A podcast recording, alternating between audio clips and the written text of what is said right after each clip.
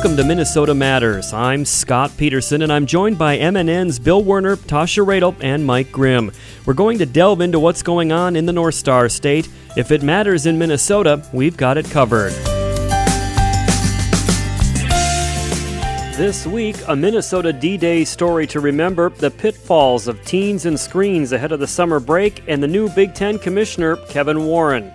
But first, things state lawmakers didn't finish. That's this week's topic as MNN's Bill Werner looks back on 2019 at the state capitol, at least so far. Scott, it makes absolutely no difference whether it's a regular session. Motion prevails and the Senate is adjourned.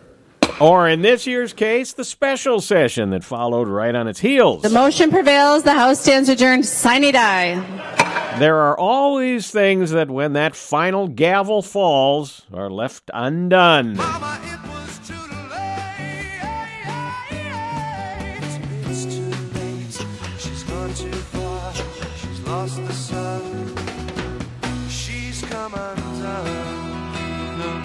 There's always gnashing of legislative teeth when things fall through the cracks at the end of sessions.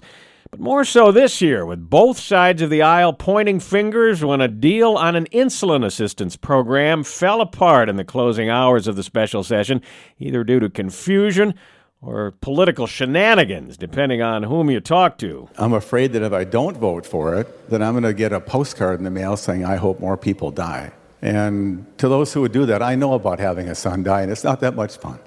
And none of us take this lightly. It is outrageous um, that people who need insulin can't get it and we can't make it more affordable.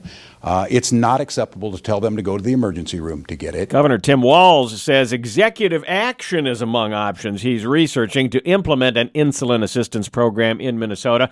Some are suggesting he call a special legislative session sometime around Labor Day. The governor says he's willing to listen, but. I'm a little bit unsure of what would get done in that time when uh, we were asking continuously. Another thing left undone this year was a bonding bill something Republicans agreed to in the state budget deal because they no way wanted a gas tax increase, but it ended up not happening in the special legislative session. There's now talk at the state capitol about a second special session in 2019 to pass a bonding bill. Minneapolis Democrat Frank Hornstein chairs the House Transportation Committee. Bonding is extremely important. The, this is funds that are uh, used to improve the state's infrastructure, university buildings. We have uh, favorable interest rates now, so uh, I think there is urgency to getting something done, and I would certainly support uh, doing a, a, bonding bill sooner rather than later. The arguments on the other side will be that next year, even numbered year, is a bonding year. That's the way it's been. Uh, sometimes we do a small one in the off years, but but the the full size one is left for the even numbered years. That's true, but um, usually that doesn't come till the end of the session, unfortunately. So if we can get something done sooner than later, then we wouldn't have to wait till next May. There are urgent issues uh, that need to be addressed in terms of our infrastructure. And that's what the uh, bonding bill does. So, what does Republican Dave Senjem from Rochester, who chairs the Senate Capital Investment Committee, think about a special session at some point this year to pass a bonding bill? Well, we uh, from our side, uh, I don't think it'd be terribly interested in that. We're, you know, the session's over. We are moving on. We're planning our fall tours. Uh, planning on putting together the, the 2020 bonding bill uh, with respect to going back and uh, trying to resurrect the bill to to to get it negotiated uh, within uh, the the summer, you know, the summer months. It'd be, tell you what, it'd be very difficult, I think, to uh, to uh, get a again the people together uh, to get the bill together. Not doing the tours to make make it exceedingly difficult. I think to put a, a, a bill together that's meritorious. So, I I, per, I personally would not be interested in that at all. Uh, I've moved on. We had a chance to negotiate a bill uh, in the last week of session. Uh, we weren't able to do that, and uh, at this point in time, uh, I think it's just best to wait to 2020. She's. And what about that gas tax increase that Governor Walz and fellow Democrats were pushing so hard for during the regular session and the special legislative session? That didn't get done either, and it likely won't. unless Democrats come out of the 2020 election not only keeping control of the Minnesota House of Representatives, but also grabbing a majority in the Minnesota Senate.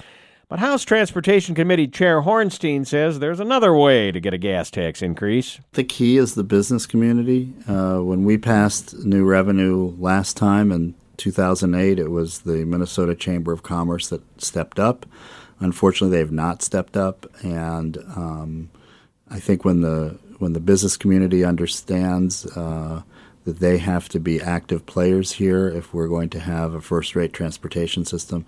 I think you're going to start to see things uh, move. We asked Bentley Graves, the Minnesota Chamber's Director of Transportation Policy, about that. Yes, I would just point out there are some, some important differences between 2008 and, and now. Uh, for one, in 2008, you know, we haven't, we hadn't had a revenue increase for transportation in, in 20 years.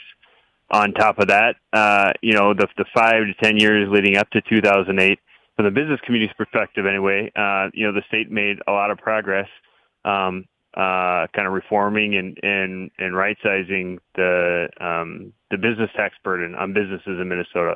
So it sounds like what you're saying is that we really need to, that lawmakers really need to look at the some of these other business taxes and maybe get Minnesota in a more competitive position on those before any sort of gas tax increase might might be palatable. Is that reasonable to say? Yeah, I mean, I think that's generally what we've heard from our members uh, as we've had this conversation about you know uh, increasing investment in infrastructure the last several years. So, at least so far, on a gas tax increase and a bonding bill. She's come.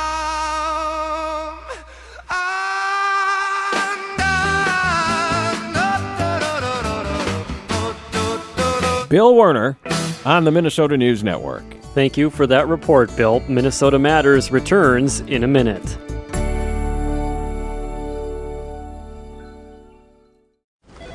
You wanted to see me? Yes, please, have a seat. So here's the thing when this company brought you on, we took a chance on you. You didn't have that four year college degree we typically look for. Right. But we gave you a shot anyway. And since then, you've worked incredibly hard and given it your all. Thanks. You've been an important asset to the team, but I don't think you can be an intern here anymore. We want to hire you. You're. You're serious? Absolutely. Find your next great employee. Introduce yourself to the grads of life. Who are they? Talent worth knowing about. Young adults of unique determination and experience. An ideal fit for your company in an entry level position, internship, or even mentorship. They might not have every qualification you typically look for, but they're exactly who your company needs. I won't let you down. I know. Don't miss out on a resource many innovative companies have already discovered.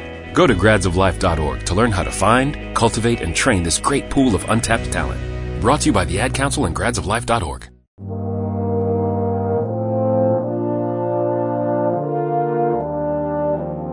Welcome back to Minnesota Matters. As much of the world paused this week to remember the 75th anniversary of D Day, a pair of Minnesota researchers share the story of one small town Minnesota soldier who stands as an example of heroism and sacrifice. Reporter J.W. Cox has more. Scott, the story of Private First Class Virgil Tangborn became personal for Maddie Martin Correa and Ron Hustvedt in 2012 when they were researching Minnesota soldiers as part of a program related to National History Day. Tangborn, who grew up in Nary, Minnesota, was drafted into the Army in 1942 at just 24 years old. Hustvedt and Martin Correa then pick up the story for us as Tangborn was sent to Europe to be a part of the coming invasion. He was he was in the, the military band. As preparations were coming in the months before D-Day, the Army disbanded the band, but they figured they could be trained to be medics. So he did the training that they had in the in the crash course that they gave him, and he qualified and was a medic. On D-Day itself, he was on board a ship waiting to uh, go onto Utah Beach. So on D-Day plus two, when they finally landed on Utah Beach, they went to some of the smaller towns in the area. There's one small town in France that they came upon where there were, you know, local women and children who had been under German occupation. And Virgil was instrumental in kind of leading this effort to also make sure that the local women and children were getting medical care. He was crossing a land bridge through an area that was expected to have been safe when they were hit by this airstrike. And he was one of the only He was brave enough to run towards munitions trucks that were on fire to try to help, and it was helping other people who were injured when he was hit by a piece of shrapnel that ultimately ended his life. For his valor and bravery, Tangborn received the Silver Star and Purple Heart. Decades later, he also received another unique honor from one of the towns his unit, the 90th Infantry, helped to liberate. They wanted to make sure that they had somebody who was a medic. They used his likeness, they used his story to help tell the tale. It's interesting, the town was not liberated until after Virgil passed away, but because his story was very typical of your average small town person, he, his likeness was selected to be part of that memorial.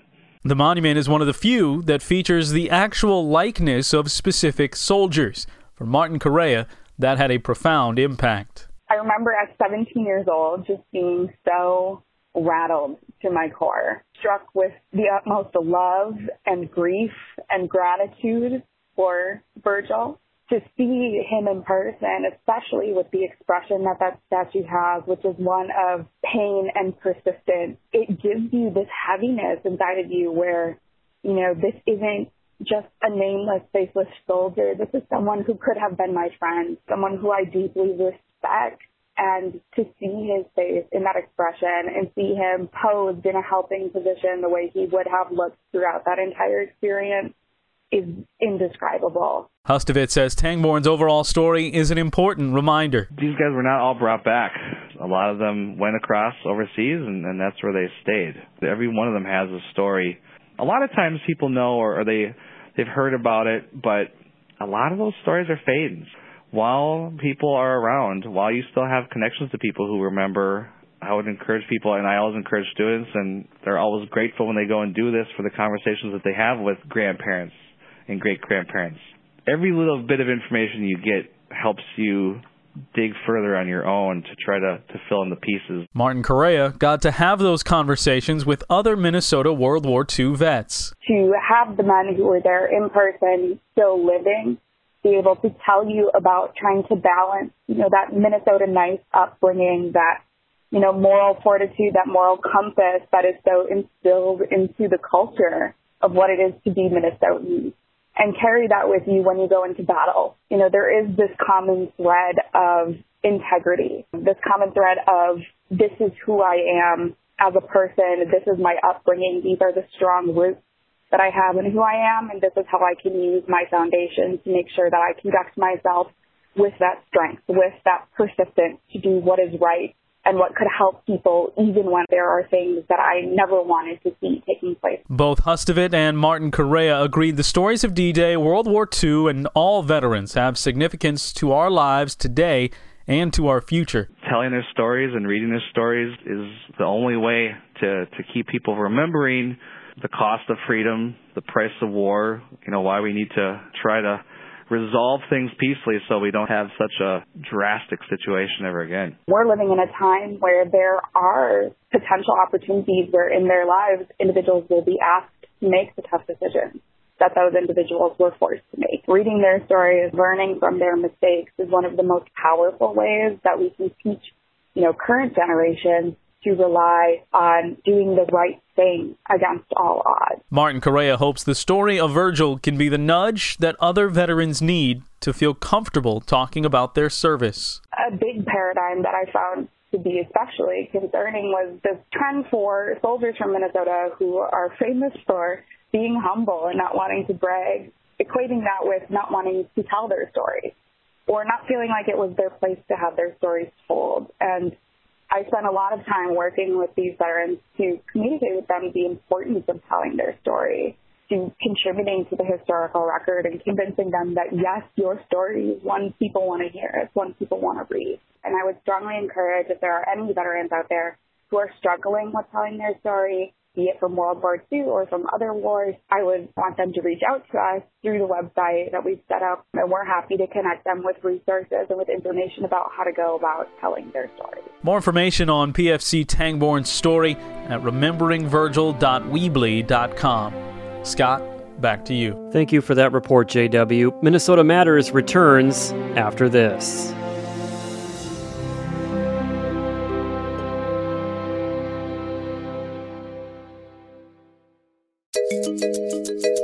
Welcome back to Minnesota Matters. I'm Scott Peterson. With summer break upon us, parents are trying to find ways to keep their kids active and off their screens.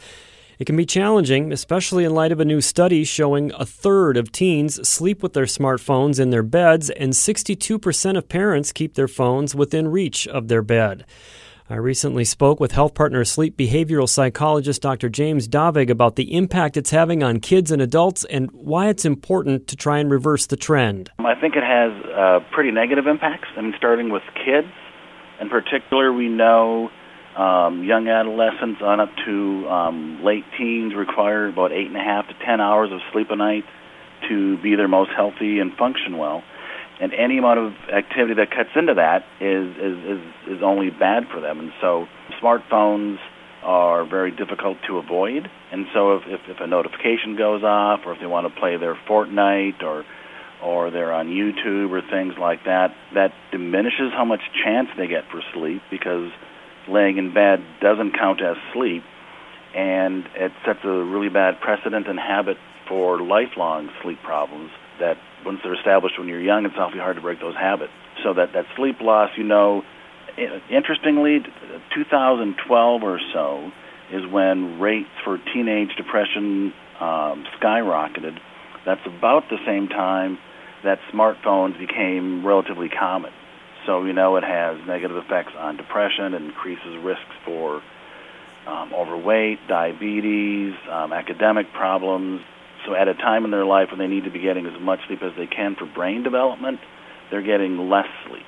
And and similar, I would say for adults, is too much electronics time in the bed, especially if you're having sleep problems, can can push your sleep schedule later, where you're now it's harder to fall asleep as early as you would like, but because we have jobs and school, we don't get to sleep any later, so we end up we end up going into sleep deprivation. And of course, Doctor, now we're heading into that uh, that part of the season when most students are going to be on their summer break, and I'm anticipating that a lot of parents are in the same boat as I am, which is trying to figure out ways to keep them occupied without having them on their screens. How important is that to do, and, and, and how difficult might it be to do when they're sort of in the habit of being on them? Right. Well, I, I would say, uh, you know, as, as being a parent, you've got the most amount, at least theoretically, of control over your child's uh, phone use. So I, I think setting up firm rules, including you know no for sure no phones, and it's not just phones; it's iPads, tablets, laptops. You know those things aren't to be allowed um, in the bedroom at night, and parents can keep them in their own room, give them to the kids when the morning comes. They can have rules where the phone is always charged in the kitchen, um, and and you can even take steps to um, I think of it as like a data curfew, where where you can set limits on when that phone is able to access the Wi-Fi or access data. So there are a lot of things that parents or guardians can can directly manage right now, um, and it's important to I would say for parents to look at how they're modeling that for their kids. So it's not just what the kids use, but if the kids see you in the bed with the iPad, you know, you're sending mixed messages. And we talked a little bit about the impact that it has on the development and on some of the negative impacts that too much smartphone time can have on teens and kids. But uh, what do we know about the impact that those would have on parents? Is it is it as detrimental as it is for the kids and the teens? Um, I would say so. I mean, we don't have as much of a need for for brain development once you get past early to mid twenties. Um, but definitely, um, if it decreases our opportunity for sleep, it increases our own risk for health problems. Um, it can increase risk for accidental injuries. Sleep is as basic as oxygen, and when you get less of any of those things than you need, um, something will suffer. And so, too much screen time for adults is is also very bad. Thank you to my guest, Health Partners sleep behavioral psychologist Dr. James Davig. Minnesota Matters returns after this. We asked kids what it took to be a dad. This is what they had to say. A father is always present. I mean, what father, what real father figure can you have if they're not there? In order to be a good dad, you need to love love your son. You need to put gas in your car so you don't break down in the middle of nowhere. And you need to make them breakfast. Yep. I mean, just to maybe um, play like a board game with me, or to just stay home and play um, some video games with me. Just to do like that one little thing is what I really look forward to. I'm not asking him to be a perfect dad, but he should try. He's just a constant force in my life. There's no other type of love like a dad's love because it's not comparable to anything else. Take time to be a dad today. Call 877 4DAD 411 or visit fatherhood.gov. Brought to you by the U.S. Department of Health and Human Services and the Ad Council. Welcome back to Minnesota Matters. Big Ten Conference Commissioner Jim Delany will retire at the start of 2020, and his replacement was named this week. The man charged with taking his place will inherit one of the most powerful positions in all of sports, not just college athletics. And that new man has worked in Minnesota for the past 15 years. MNN Sports Director Mike Grimm has the story. 55 year old Kevin Warren has been with the Minnesota Vikings since 2005 and has been the chief operating officer there since 2015. He worked with the St. Louis Rams and the Detroit Lions prior to that and has also been a sports agent and a sports attorney. Warren will become the first African American to be a commissioner of a Power Five conference. He says he owes a lot to his late parents. And I wish they could be here. Because today is a day that they told me about that would come. They said days like today will come. They may not come when you're ready. They may not come when you want them to come. But they will come when the time is right. And they told me that if you work hard, you leave every situation better than it was when you arrived. You keep your word. You do the best job you possibly can. You attach yourself with good people. You get a good education. You be a student athlete. That you will get an opportunity to have days like today. And for that, mom and dad, I just want to thank you for reminding me to always take the long road, to not take shortcuts. And you were right. And I'll tell you that I'm glad this opportunity took as long as it did for me to stand before you today. Standing before you today has not been easy. It probably started 44 years ago as an 11 year old kid. As an 11 year old kid, I was happy go lucky. I love life. I love my family. I love sports. I love to play. I love to eat. I love to watch TV. I, I love to act like I brushed my teeth when I didn't. I love to not make up my bed.